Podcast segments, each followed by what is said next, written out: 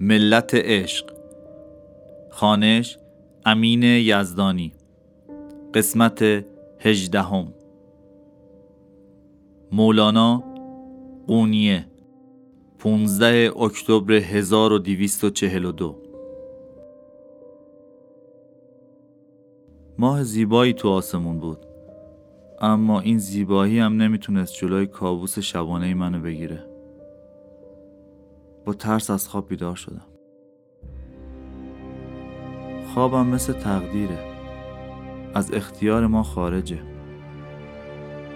اما دیدن یه خواب تو چند شب متوالی اونم چهل شب حتما حکمتی داره. به زودی می‌فهمم. با اینکه هر شب یه جور متفاوت شروع میشه اما پایان همش مثل همه.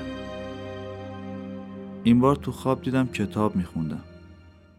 جلوم یه درویش نشسته بود. تو دستش یه شمدون داشت و پنج تا شم.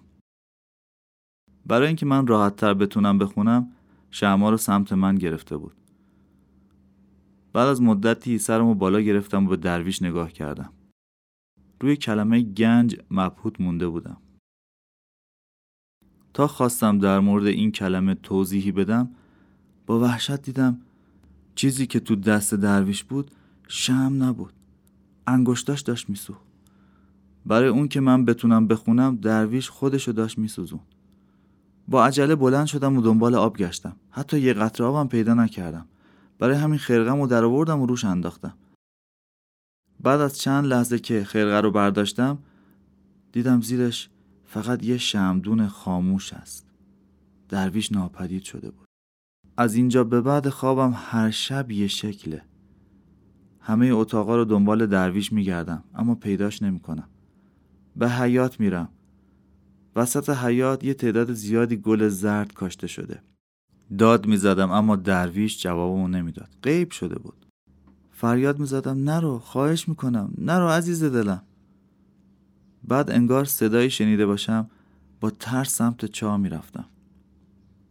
اول چیزی نمی‌بینم اما کم کم نور ما تمام حیات رو روشن می‌کنه. اون موقع چشمای درویش رو می‌بینم ته چاه که به من نگاه می‌کنه. یه نفر داد می‌زنه کشتن کشتن. نمی‌دونم. شایدم صدای خودمه. از ترس صدای خودم هم نمی‌شناسم. همون موقع فریاد می‌کشم و از خواب میپرم. تو زندگی موقعیت عالی دارم. خدا سه تا نعمت بزرگ رو به من داده. علم، عرفان و توانایی راهنمایی کردن دیگران. تا سن سی هفت سالگی بیشتر از اون چیزی که می‌خواستم خدا بهم داده. استادم سید برهان الدین همیشه بهم میگه باید خدا رو شکر کنی که وظیفه تبلیغ دین و راهنمایی کردن مردم و جدا کردن خوب و بد رو به تو داده. چون این وظیفه به محبوب ترین بندگان خدا داده میشه. اونقدر طلبه پرورش دادم که نه تعدادشون رو می‌دونم. نه اسماشونو. وقتی مردم پیش من میان و میگن کلماتم رو قلبشون مثل آب رو آتیشه احساس شادمانی می‌کنم و خدا رو شکر می‌کنم. خانواده خوب اعتبار دوستای قدیمی. هرگز تو طول زندگیم طعم فقر رو نچشیدم. بعد از مرگ همسر اولم دیگه زندگیم برام معنایی نداشت. اما وقتی با کرا آشنا شدم دوباره طعم خوشبختی و سعادت رو چشیدم. هر دوتا پسرم تو خانه پر از عشق و صمیمیت بزرگ شدن. اما با این حال انقدر با هم متفاوتن که حیرت می‌کنم.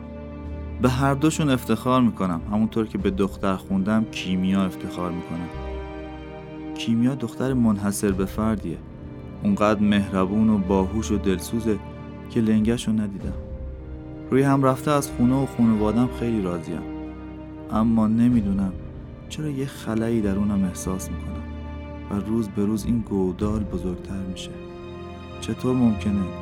یه آدم در حالی که خوشحاله احساس غم و اندوه کنه. شمس ورودی قونیه 16 اکتبر 1243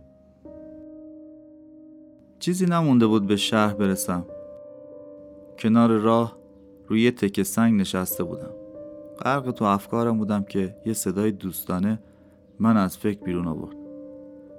سلام سلام درویش سلام. چرا اینجا نشستی؟ خسته ای؟ زیر آفتاب سوختی. پاشو پاشو من میرسونمت. پاشو اگه می‌خوای بری شهر من میرسونمت. با گاریم با گاوم میرسونمت. یه جوون دهاتی با هیکل درشت و پوستی آفتاب سوخته. سوار یه گاری بود که گاو اون عرابه رو می‌کشید. گاو پیر و لاغر بود. جوابشو دادم سلام علیکم. لبخند زدم و گفتم ممنون اگه پیاده برم از گاو تو زودتر می‌رسم. گاوم پیره پیره آره خسته است پیره ضعیفه اما با وفاست خیلی با وفاست. دوستمه دوست صمیمیمه. خیلی خوبه خیلی خوبه. پیدا بود از حرفم ناراحت شده. ایستادم و جلوی جوون تعظیم کردم. منی که تو عالم آفرینش جز ذره کوچیک نبودم. چطور می‌تونستم؟ چه جوری به خودم اجازه میدم یکی دیگر رو یه موجود دیگر رو چه انسان چه حیوان رو تغییر کنم؟ باید قلبی که شکسته بودم و خاطری که آزرده بودم و به دست می آوردم باید عذرخواهی می کردم گفتم از تو گاوت معذرت می‌خوام. منو ببخشید. خواهش می‌کنم منو ببخشید. مرد جوون ما تو مبهوت نگام کرد. هیچ که تا حالا از گاوم معذرت خواهی نکرده نه؟ معذرت خواهی نکرده.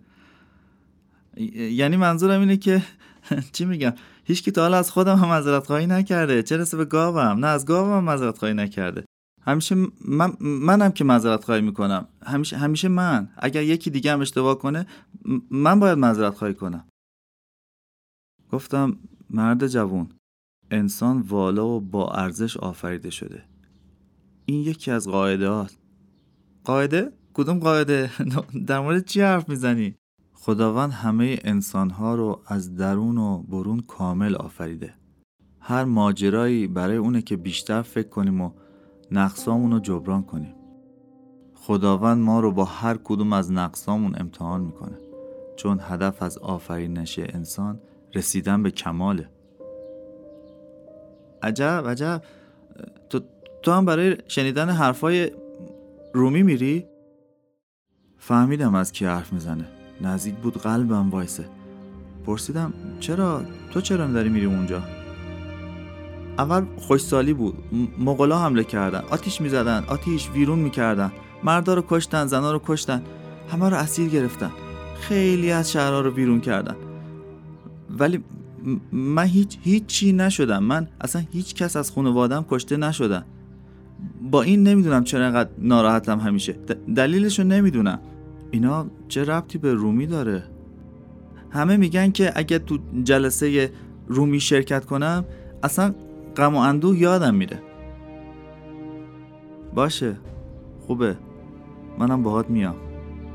بعد افسار اسبم و به عرابش گره زدم و کنار جوون نشستم تا به قونیه رسیدیم از عرابه پیاده شدم و بهش گفتم مراقب خودت باش شما تشریف نمیاری؟ نمیای؟ نمیای گوش کنی؟